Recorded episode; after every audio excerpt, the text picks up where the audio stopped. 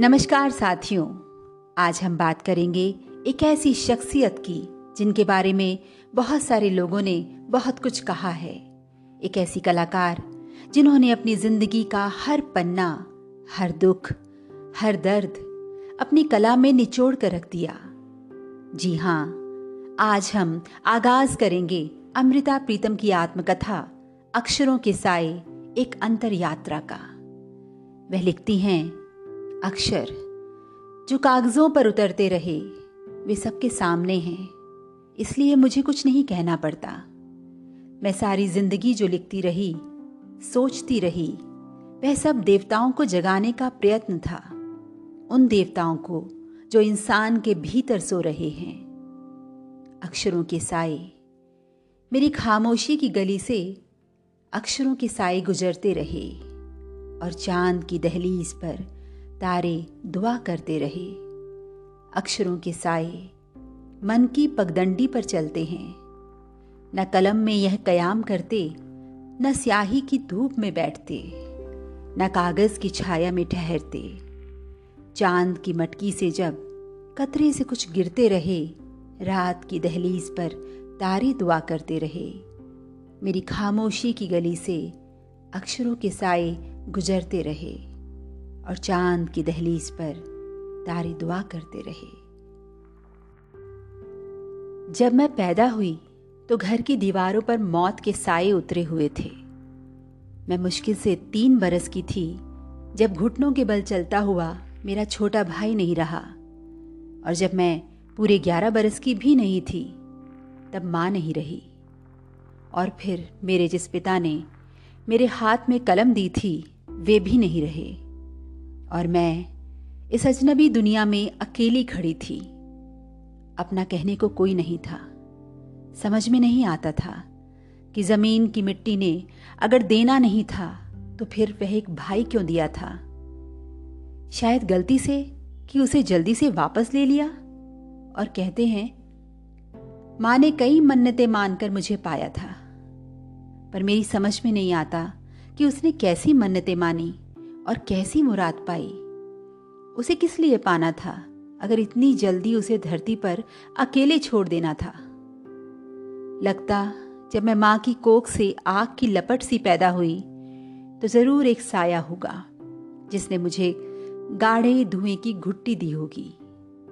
बहुत बाद में उल्का लफ्ज सुना। तब एहसास हुआ कि सूरज के आसपास रहने वाली उल्का पट्टी से मैं आग के शोले की तरह गिरी थी, और अब इस शोले के राख होने तक जीना होगा। जब छोटी सी थी, तब साँझ घिरने लगती तो मैं खिड़की के पास खड़ी, कांपते होठों से कई बार कहती, अमृता, मेरे पास आओ।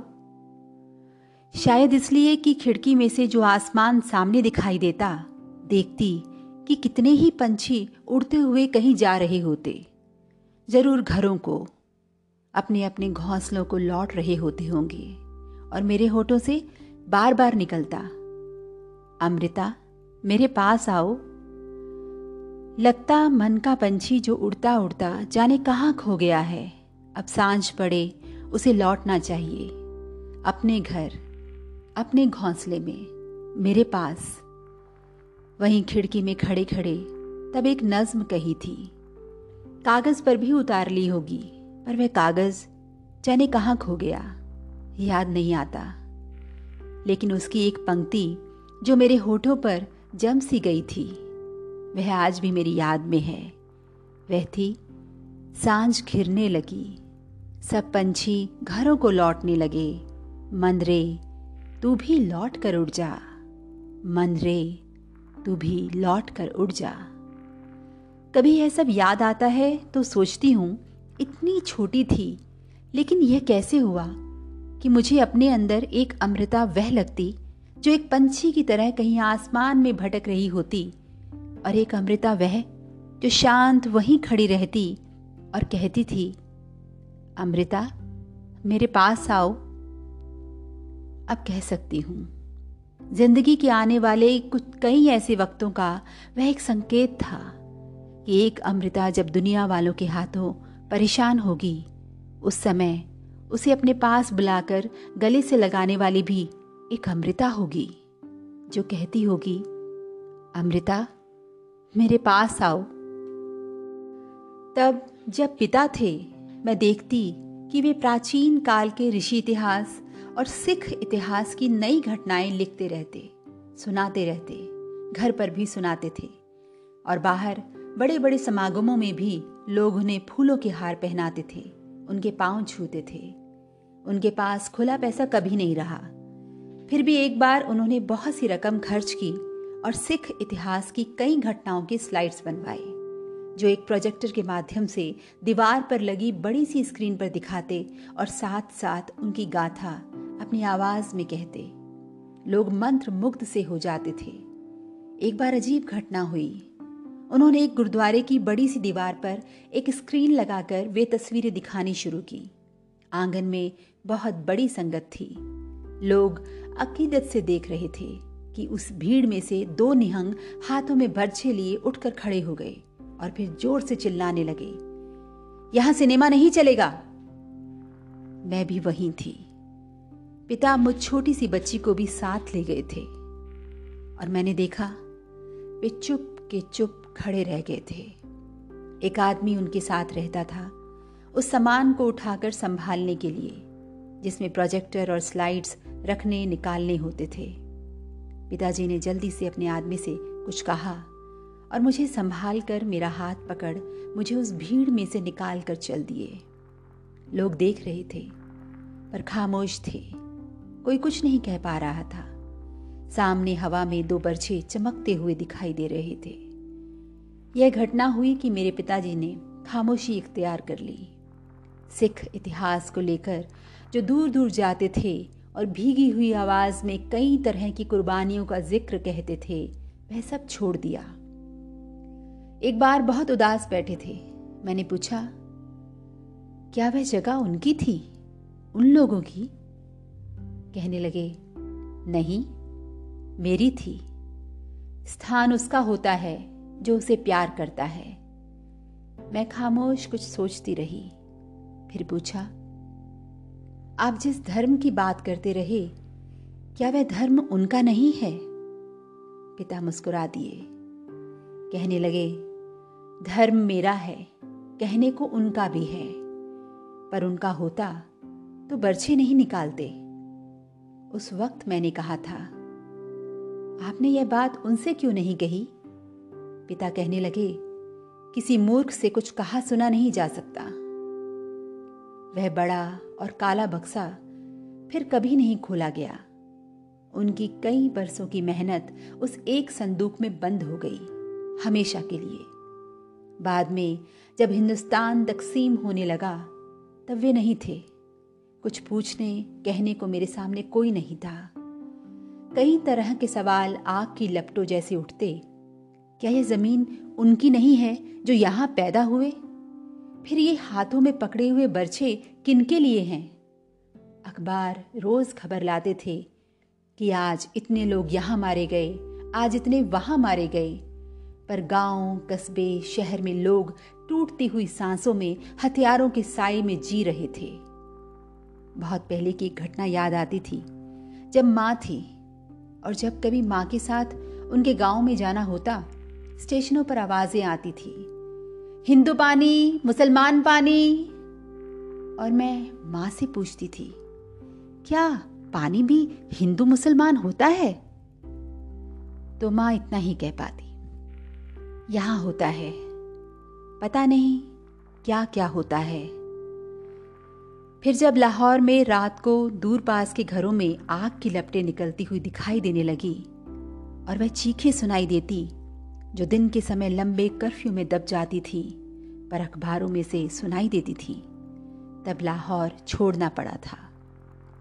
थोड़े दिन के लिए देहरादून में पनाह ली थी, जहाँ अखबारों की सुर्खियों से भी जाने कहाँ कहाँ से उठी हुई चीखें सुनाई देती। रोजी रोटी की तलाश में दिल्ली जाना हुआ तो देखा, बेघर लोग वीरान से चेहरे लिए उस ज़मीन की ओर देख रहे होते, जहाँ उन्हें पनाहगीर कहा जाने लगा था। अपने वतन में बेवतन हुए लोग। चलती हुई गाड़ी से भी बाहर के अंधेरे में मिट्टी के टीले इस तरह दिखाई देते, जैसे सारी ज़मीन पर कब्रें बिछी हुई हैं। बहती हुई हवा इस तरह थी, जैसे अंधेरे का विलाप हो। उस समय वारिस शाह का कलाम मेरे सामने आया, जिसने हीर की लंबी दास्तान लिखी थी, जो लोग घर घर में गाते थे। मैं वारिस शाह से ही मुखातिब हुई। उठो वारिस शाह, कहीं कब्र में से बोलो, और इश्क की कहानी का कोई नया वर्क खोलो। पंजाब की एक बेटी रोई थी, तूने लंबी दास्तान लिखी। आज तो लाखों बेटियाँ रोती हैं। तुम्हें वारिस शाह से कहती हैं, दर्दमंदों का दर्द जानने वाले उठो और अपना पंजाब देखो। आज हर बेले में लाशें बिछी हुई हैं और चनाब में पानी नहीं, अब लहू बहता है। पाँच दरियाओं के पानी में यह जहर किसने मिला दिया? और वही जहर का पानी खेतों को बोने सींचने लगा। पंजाब की जरखेज ज़मीन में वही जहर उगने फैलने लगा और स्याह सितम की तरह वह काला जहर खिलने लगा। वही जहरीली हवा वनों वनों में बहने लगी, जिसने बाँस की बांसुर जहरीली नाक सी बना दी। नाक का पहला डंक मदारियों को लगा और उनके मंत्र खो गए। फिर जहाँ तहां सब लोग जहर से नीले पड़ने लगे। देखो, लोगों के होठों से एक जहर बहने लगा और पूरे पंजाब का बदन नीला पड़ने लगा। गले से गीत टूट गए, चरखे का धागा टूट गया और सखियाँ जो अभी अभी यहाँ थी, जाने कहाँ कहाँ गई। हीर के माझी ने वह नौका डुबो दी जो दरिया में बहती थी। हर पीपल से टहनियाँ टूट गईं, जहाँ झूलों की आवाज़ आती थी। वह बांसुरी जाने कहाँ गई जो मोहब्बत का गीत गाती थी।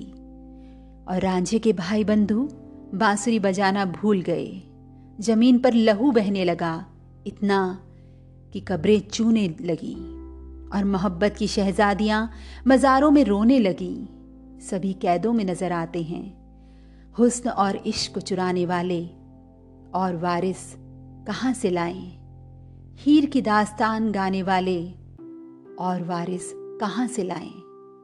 तुम्ही से कहती हूँ, वारिस, उठो, कब्र में से बोलो, और इश्क की कहानी का कोई नया वर्क खोलो। तब अजीब वक्त सामने आया। यह नज्म जगह जगह गाई जाने लगी। लोग रोते और गाते, पर साथ ही कुछ लोग थे जो अखबारों में मेरे लिए गालियाँ बरसाने लगे कि मैंने एक मुसलमान वारिस शाह से मुखातिब होकर यह सब क्यों लिखा? सिख तबके के लोग कहते कि गुरु नानक से मुखातिब होना चाहिए था। और कम्युनिस्ट लोग कहते कि गुरु नानक से नहीं, लेनिन से मुखातिब होना चाहिए था। यह सब होता रहा।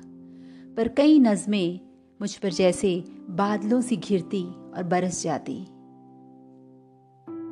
साथियों, साहित्य जगत की रोमानी शख्सियत अमृता प्रीतम जी के साथ यह सफ़र आगे भी चलता रहेगा। आज के लिए विदा चाहती हूँ। धन्यवाद।